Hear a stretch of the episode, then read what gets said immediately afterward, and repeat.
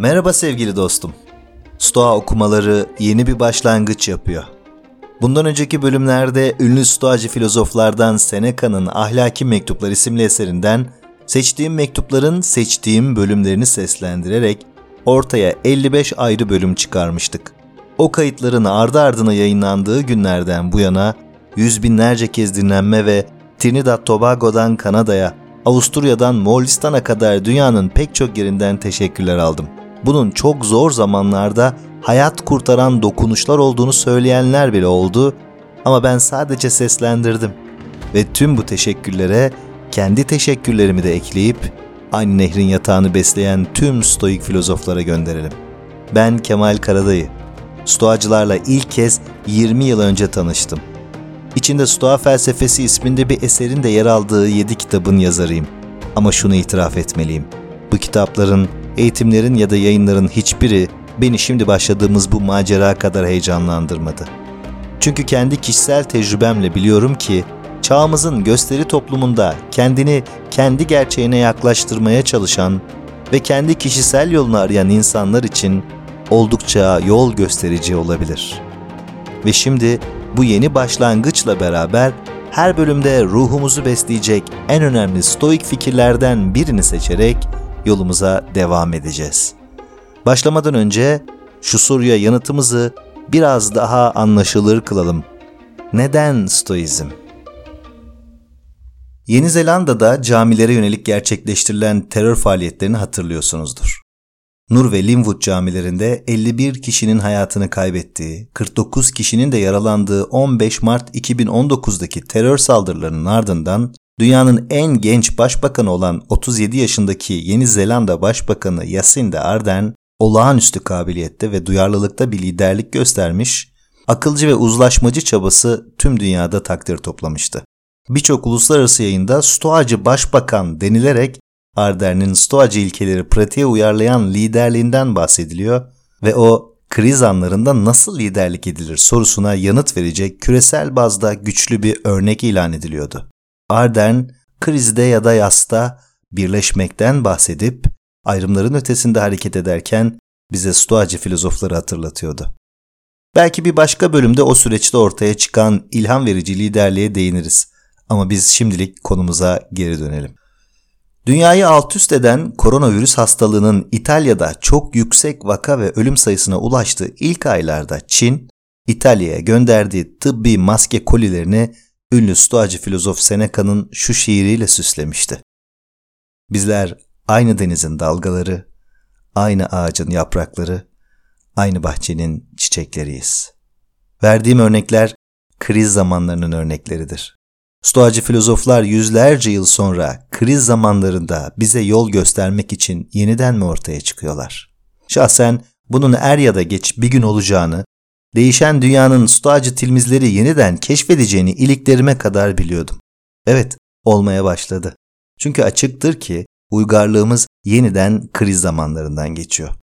Ve bu ilginç zamanlarda nasıl hareket etmek gerektiği konusunda bizlere yardımcı olacak bu yaklaşımlara her geçen gün daha da fazla ihtiyaç duyuyoruz. Ve o yüzden dünyanın her yerinde Stoacılık gün geçtikçe daha da görünür hale geliyor. Stoacılığın etkileri Rönesans'a kadar uzadı. Thomas More'dan Descartes'a, Spinoza'dan Kant'a kadar birçok filozofu derinden etkiledi. Nelson Mandela'dan Theodore Roosevelt'e ya da Harry Potter serisinin yazarı J.K. Rowling'e kadar pek çok kişiye ilham verdi. Peki sadece kriz zamanlarından mı bahsediyorlardı? Elbette hayır. Onların derin doğa anlayışlarının doğal bir sonucu olarak hayatta bu tür durumlar olduğunu kabul edip onlara hazır olmaktan da bahsettiler. Bir başka Stoacı filozof Epiktetos der ki, bize verilen rolü biz seçemeyiz. Önemli olan doğanın bize verdiği rolü en iyi şekilde oynamaktır. İşte bu sebeple koşullar ne olursa olsun bir Stoacı her zaman bir Stoacıdır. Ve bu sebeple kendini daima hayatın zorluklarına, kaderin darbelerine ve felaketlere hazır tutar. Çünkü onlar erdeminin kanıtlarıdır. Yani bir Stoacı zorlukla karşılaştığında kendine şöyle söyler. Şimdi değilse ne zaman? Yine Epiktetos der ki, zorluklar ne kadar büyük olursa onların altından kalkmakla erişilecek ihtişam da o derece parlak olur. Usta kaptanlar, maharetlerini ve saygınlıklarını atlatmış oldukları fırtınalarla elde etmişlerdir. İmparator filozof Marcus Aurelius'un savaş çadırında kendine yazdığı notlardan, bir köleyken azat edilerek ardından kendi felsefe okulunu kuran Epiktetos'un ders notlarından ve usta oyun yazarı, hatip ve avukat Seneca'nın dostu Lucilius'a yazdığı mektuplardan faydalanacağız. Diğer stoacılar Zenon, Musonius Rufus, Kleantes ve Chrysippus'tan alıntılar yapacağız ve gerçek bir stoacı gibi biz de eklektik olmayı unutmayıp diğer filozofların bahçelerinden de çiçekler derleyeceğiz. Stoacılığı anlatmak için size bir kronoloji vermek gibi bir niyetim yok. Çünkü stoacılık günlük eylemlerimizin ve pratiğin içinden yükselir. O sebeple her bölümde farklı bir stoacı filozofun hayatından bir anekdotu paylaşarak konuşmak için değil, yaşamak için olan bu felsefenin örüntüsünü keşfe devam edeceğiz. Her bölüm ve her bölümde yer verdiğim hikayeler tarihsel olmayan bir sıra izleyecek. Hatta çok benimsenmiş bir stoacı ruhsal egzersizde önerildiği gibi yer yer Marcus Aurelius ya da Epiktetos bugün yaşasaydı ne düşünür ve ne yapardı gibi sorulara yanıtlar arayarak anakronik bir akış benimseyeceğiz. Stoacılığı anlamaya başlamak için de en iyi yolun onlara verilen bu ismi anlamaya çalışmak olduğunu düşünüyorum. Stoacılığın tarihsel köklerini aldığı Antik Yunan'da bazen okullar o okulun kurucusunun ismiyle bilinirdi. Pisagorcular gibi, Epikürcüler gibi. Bazen öğretinin iskelet fikriyle isimlendirilirlerdi. Kinikler gibi, atomcular gibi. Bazen de stoacılar gibi okulun var olduğu alanın ya da bölgenin ismiyle bilinirlerdi. Akademiya gibi, lise gibi. Peki, o halde gündelik ve felsefi anlamıyla nedir Stoa? Antik Yunan şehirlerinin mimarisinde halka açık meydanlar agora ismiyle bilinirdi. Bu meydanda şehirle ilgili dini, ticari ya da politik olsun her türlü faaliyet gerçekleştirilir ve etrafında diğer kamu binaları yer alırdı. Alışveriş odaklı olmasa da agorayı bugünün içinde küçük mescit ve şapellerin ya da kültür merkezlerinin de yer aldığı AVM'lere benzetmek mümkündür. Ve agoraların doğu, batı, kuzey ya da güney yönlerinde agoraya bakan sütunlu galeriler yer alırdı. Bu üstü kapalı galerilerde tavanı sütunlar ayakta tutar, bir yanı da o sokağa ya da agoraya bakardı. İşte o yapılara stoa denirdi. Ve yıllar önce Zenon, Atina agorasının hemen kuzeybatısında yer alan Stoa Poikile'de yani boyalı stoada derslerine başlamış ve yüzlerce yıl yaşayacak bu öğreti, ilk yıllarında Zenon ve öğrencileri bir buluşma noktası olarak Stoa'yı belirlediği için Stoacılar adıyla anılmaya başlayacaktı. Yani Stoa tıpkı Sokrates gibi yaşamın içindedir. O günlük uğraşlarımızdan, gündelik faaliyetlerimizden ve her zamanki pratiklerimizden doğar. Eylemin ve yaşayışın içindedir. O yüzden Stoa felsefesini akademik ve teorik metinlerde değil, bir dosta yazılmış mektuplarda, ders notlarında ve savaş karargahında tutulan günlükte bulabiliriz. O yüzden aynı felsefi ekolün en önemli temsilcilerinden biri bir imparatorken aynı zamanda bir diğeri eski bir köle olabilmiştir. Bir imparatora topal bir köleyi takip ettirebilmiştir. Çünkü onlar için felsefe budur. Daima olduğundan daha iyi olmak. En iyi teori, pratiğin kendisidir ve felsefe tümüyle yaşamın yaprakları arasındadır.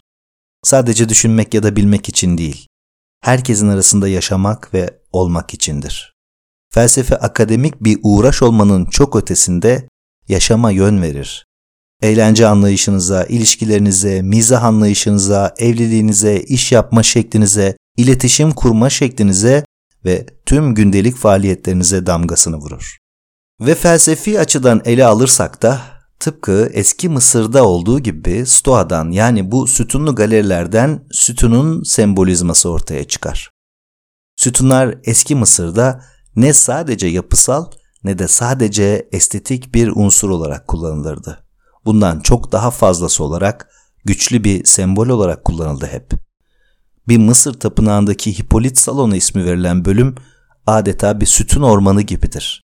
O kadar kalın sütunlar o kadar sık bir şekilde yerleştirilmişlerdir ki bu konuda hiçbir eğitiminiz olmasa da mimari açıdan bunun gerekli olmadığını ilk bakışta anlarsınız. Çünkü orada bir fikir vardır, bir anlatı vardır.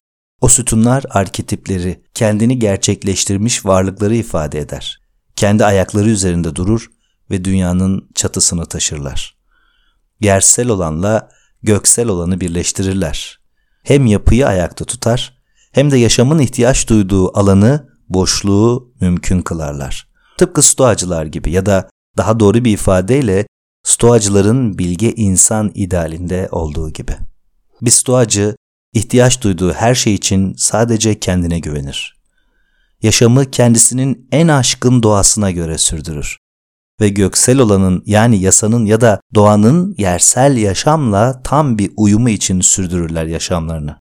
Böylece de dünyanın çatısını ayakta tutan ve doğayla işbirliği yapan bilgelere dönüşürler. Marcus Aurelius kendime düşüncelerimde şöyle der. Gün ağardığında ilk işin gözlerini gökyüzüne kaldırmak olsun. Çünkü bu sana işlerini her zaman aynı yasalara uygun olarak yapan insanları anımsatır. Aynı zamanda onların düzenliliğini, saflığını ve yalınlığını. Çünkü yıldızların örtüsü yoktur.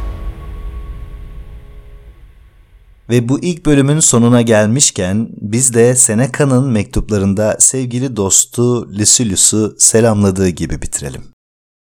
Sağlıkla kalın.